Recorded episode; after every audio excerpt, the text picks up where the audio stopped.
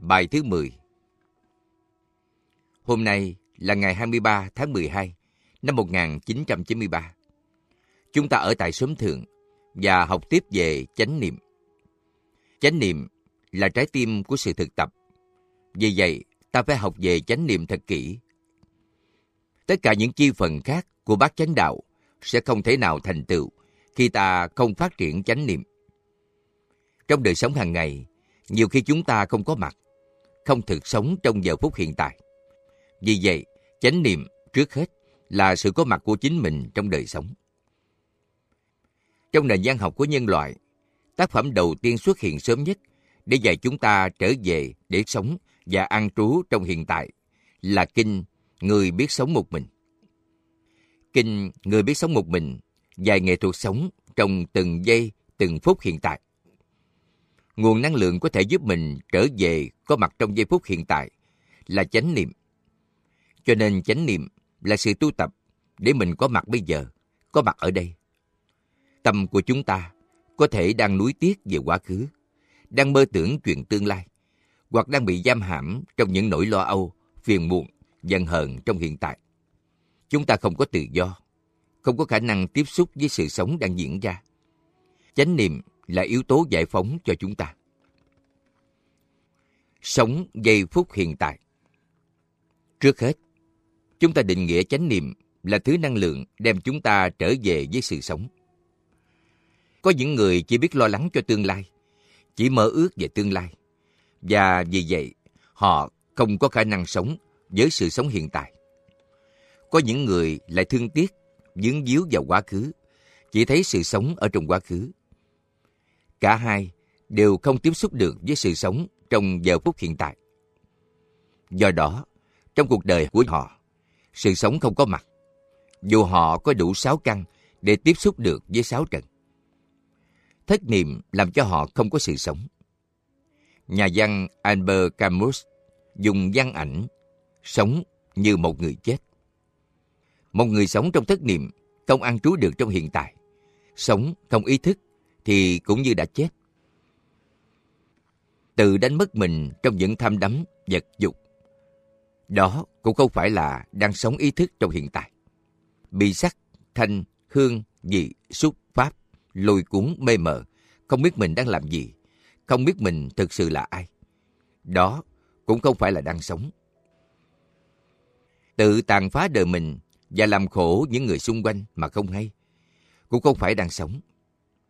Tuy không bị quá khứ, không bị tương lai lôi cuốn, nhưng vẫn sống trong mê tưởng, thì cũng chưa biết an trú trong hiện tại. Sống trong hiện tại là sống tỉnh táo. Sự sống ở đây được nuôi dưỡng bằng chánh niệm. Chánh niệm là hạt giống quý báu ở trong tâm ta. Việc tu tập hàng ngày của chúng ta là để tiếp xúc được với hạt giống đó, giúp nó nảy mầm, nở hoa và làm đẹp đời mình và đời những người xung quanh. Kinh, Người biết sống một mình, được chú giải và xuất bản bằng tiếng Anh. Đã mang tên Your Appointment with Life. Nghĩa là cuộc hẹn ước của quý vị với đời sống. Bản dịch sang tiếng Trung Quốc lấy tên là Giữ sinh mạng hữu ước. Nghĩa là có ước hẹn với sự sống. Chúng ta có ước hẹn với sự sống. Chúng ta phải gặp sự sống. Đừng để lỡ cuộc hẹn hò này. Do not miss your appointment with life.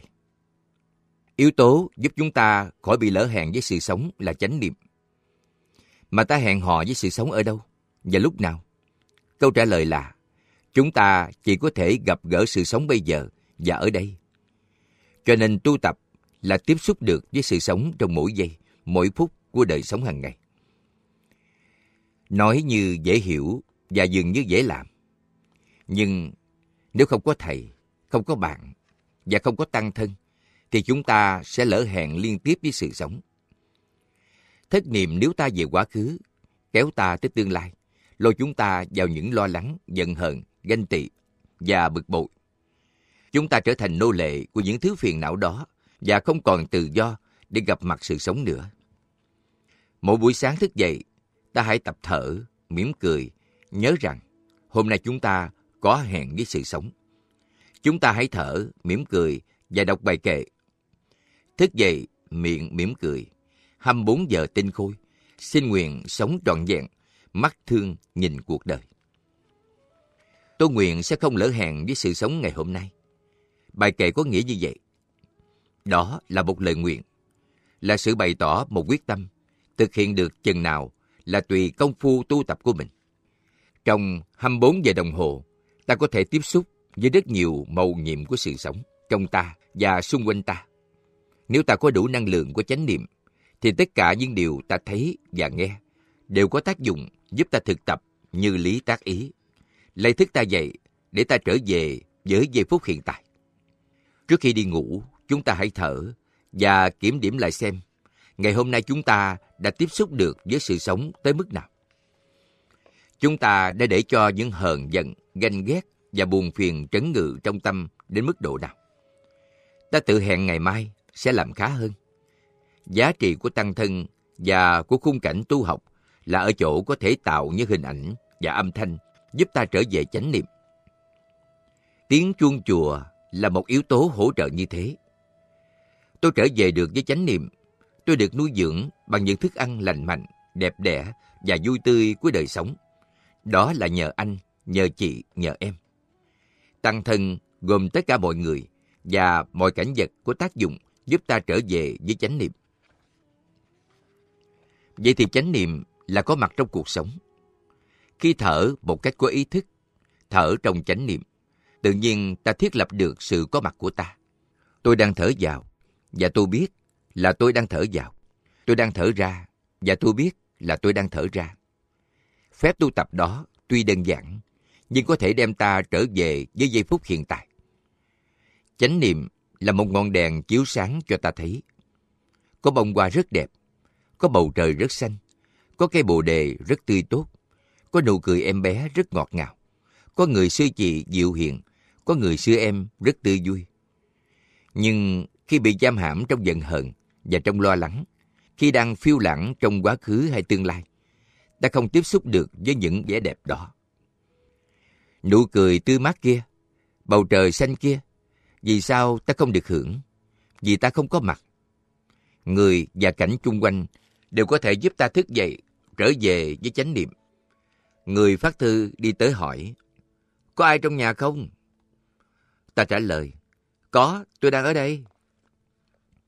Với câu nói đó, ta thực tập chánh niệm. Tôi biết tôi đang có mặt bây giờ và ở đây. Người phát thư không biết ta đang thực tập chánh niệm. Nhưng câu trả lời, tôi đang ở đây, có nghĩa là tôi đang ở đây. Tôi đang thực sự có mặt đây. Ông phát thư à? Thấy một sư chị đang rửa chén, chúng ta hỏi. Sư chị đang làm gì đó? Tự nhiên sư chị biết, đây là một người sư em đang đến giúp mình vượt thoát ra ngoài thế giới của suy nghĩ, của lo lắng, để có thể tiếp xúc lại với sự sống màu nhiệm. Vì rửa chén trong chánh niệm và thở trong chánh niệm cũng là một phép tu tập. Rửa chén với tâm an lạc cũng giống như đang tắm cho một đức bục sơ sinh. Ta đâu cần trở về 2.600 năm về trước. Ta đâu cần đi tới giường Lâm Tỳ Ni. Ta đâu phải đầu thai thành một vị thị nữ của bà Ma Gia mới có dịp tắm cho đức bục sơ sinh. Phép là thứ nhất của chánh niệm là làm cho ta có mặt trong sự sống hiện tại. Chánh niệm làm sự sống có mặt. Khi thất niệm, vì ta không có mặt, nên những cái khác cũng không có mặt. Cái khác đây là bầu trời xanh thẳm, là hoa đào đang nở rộ, là người anh rất ngọt ngào, là người bạn rất tươi mát, là một em bé rất xinh đẹp. Nếu ta không có mặt, thì tất cả những thứ ấy đều không có mặt. Cho nên sự có mặt của ta đem lại sự có mặt của vũ trụ, của sự sống, của tất cả những màu nhiệm quanh ta.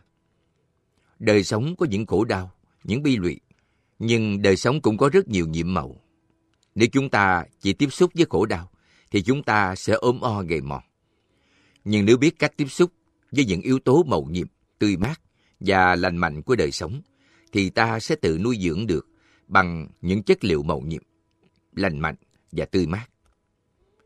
Khi được nuôi dưỡng bởi những yếu tố lành mạnh, tươi mát và có tính cách trị liệu rồi, chúng ta mới có khả năng tiếp xúc với khổ đau để chuyển hóa khổ đau. Phép lạ thứ hai của chánh niệm là xác nhận sự có mặt của đối tượng, của người, của vật khác ở ngoài ta.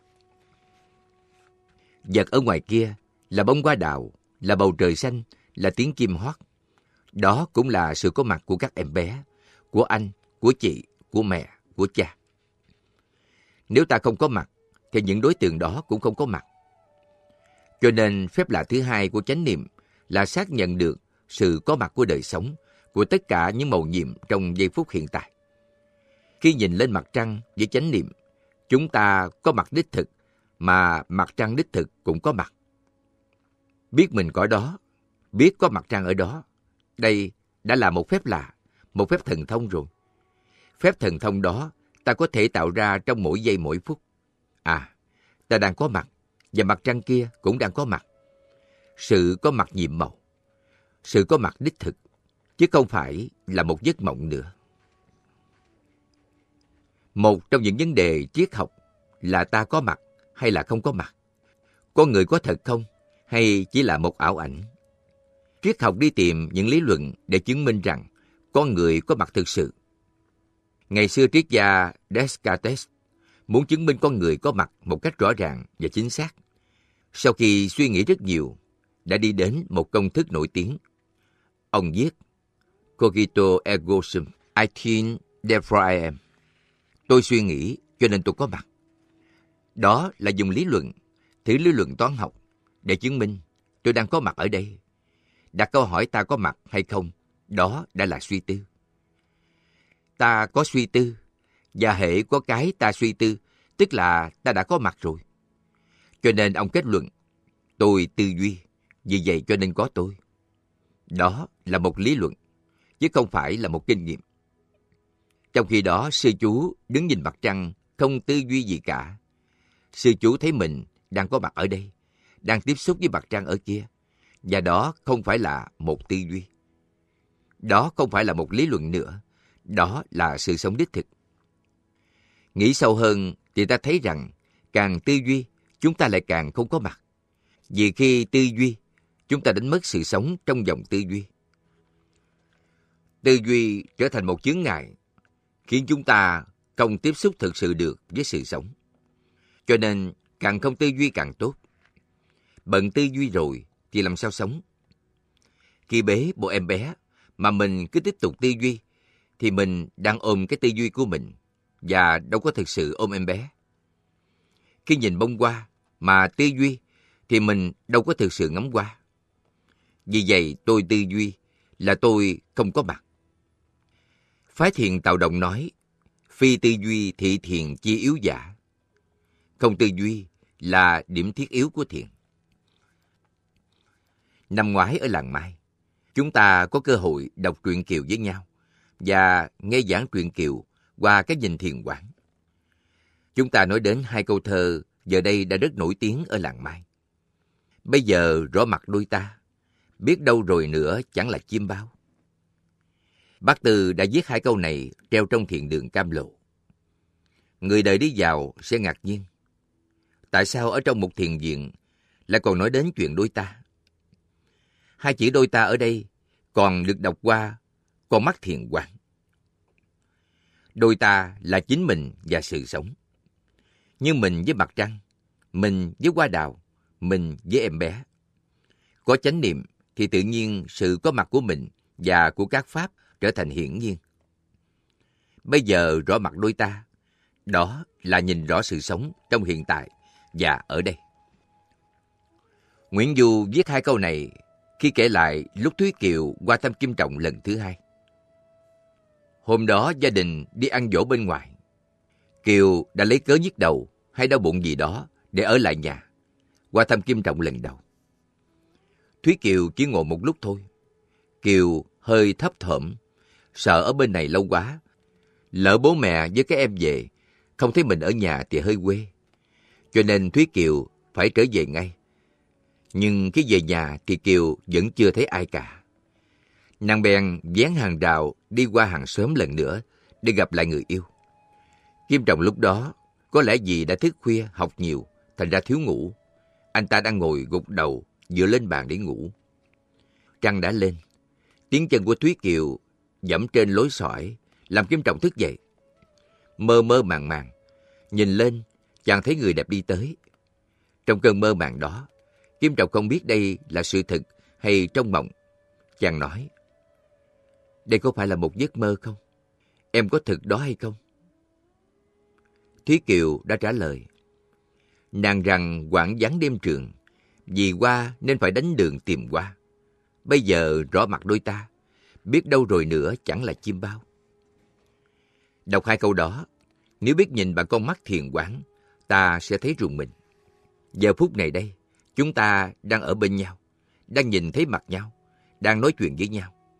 Nhưng nếu chúng ta không có chánh niệm, không có mặt đích thực, thì biết đâu giây phút đó sẽ chẳng khác gì một vết kim bao.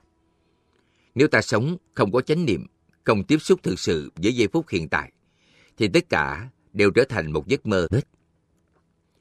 Hai câu này có thể viết cho trong thiền viện để những người không hiểu sẽ có cơ hội hỏi. Tại sao trong thiền viện mà lại treo hai câu thơ này? Khi nhìn mặt trăng, ta phải nhìn cách nào để thấy được mặt trăng và thấy được chính mình đang có mặt. Ý thức một cách sâu sắc trong giây phút hiện tại, sự hiện diện của mình và của dần sáng trên cao. Có những người sống tới 70 năm hay 80 năm mà chưa bao giờ biết ngắm trăng trong ý thức tỉnh táo như vậy. Có những người thấy hoa đào nở mỗi năm mà đến hết đời chưa bao giờ biết ngắm nhìn hoa đào một cách sâu sắc. Cái gì cũng thấy thoáng qua mà thôi. Mẹ của mình, cha của mình, mình cũng chỉ thấy thoáng qua. Em của mình, chị của mình, thầy của mình, bạn của mình, mình cũng chỉ thấy thoáng qua. Cho nên khi nhìn một cành hoa đào, chúng ta phải thở rất sâu. Và chúng ta chỉ vào cành hoa. Bây giờ rõ mặt đôi ta, biết đâu rồi nữa chẳng là chim bao. Ở làng Mai, mỗi tháng tư, hoa mai nở đầy hết đồi núi. Tôi thường đi giữa những hàng mai, bông trắng như tuyết. Tôi thở và tiếp xúc trong tinh thần đó. Trong một giây phút, ta thấy mình với hoa mai bất diệt. Hãy thực tập với những bông hoa khác nữa, chứ đừng chờ tới tháng tư. Tại làng mai, giữa mùa đông cũng có những bông hoa nở rất kín đáo. Những màu nhiệm của sự sống có mặt khắp mọi nơi và bất cứ lúc nào. Đừng bỏ lỡ cuộc hẹn của mình với sự sống. Sự sống đó được biểu hiện bằng một bông hoa vàng trong cỏ hay một trận mưa đầu mùa. Tất cả đều màu nhiệm. Nếu quý vị mất khả năng tiếp xúc với mưa, với gió, với những cành cây trùi lá mùa đông, nếu quý vị không thể tiếp xúc được với trời trong, với mây bạc, với trăng tròn, thì quý vị đã lỡ hẹn với cuộc sống. Cho nên, chánh niệm trước hết là đem mình trở về để có mặt trong sự sống. Ý thức sự có mặt của chính mình. Ý thức đó làm cho tất cả những cái khác có mặt. Có mặt luôn luôn có nghĩa là có mặt vừa chủ thể vừa đối tượng. Chủ thể và đối tượng đó gọi là đôi ta. Ngày xưa ở Trung Hoa có thiền sư Linh Dân, chỉ nhìn quá đào nở mà giác ngộ. Chúng ta có thể cảm nhận được sự giác ngộ của thiền sư. Ngắm qua đào thôi mà giác ngộ, thì ta phải biết năng lực chánh niệm của thầy mạnh như thế nào. Nếu không thường xuyên tiếp xúc sâu sắc với sự sống trong hiện tại, thì không bao giờ ta đạt được một kết quả như vậy. Và đó là một phép lạ mà tất cả chúng ta đều có thể thực hiện trong mỗi giây phút của đời mình. Cho nên, 24 giờ tinh khôi là một tặng phẩm lớn của đất trời cho chính chúng ta. Mỗi buổi sáng thức dậy mà không biết mình có 24 giờ đồng hồ để sống, mà từ để mình chết đuối trong giận hờn, buồn bã, ganh tị và lo lắng, tức là sự tu học của mình đã thất bại. Người đời chết đuối đã nhiều, chúng ta vào thiền viện được hướng dẫn để tu tập, được dạy thiền hành, thiền tọa, biết rửa chén, ăn cơm, im lặng. Nếu ta không tỉnh thức được, thì thật uổng phí công trình của Bụt và của Tổ.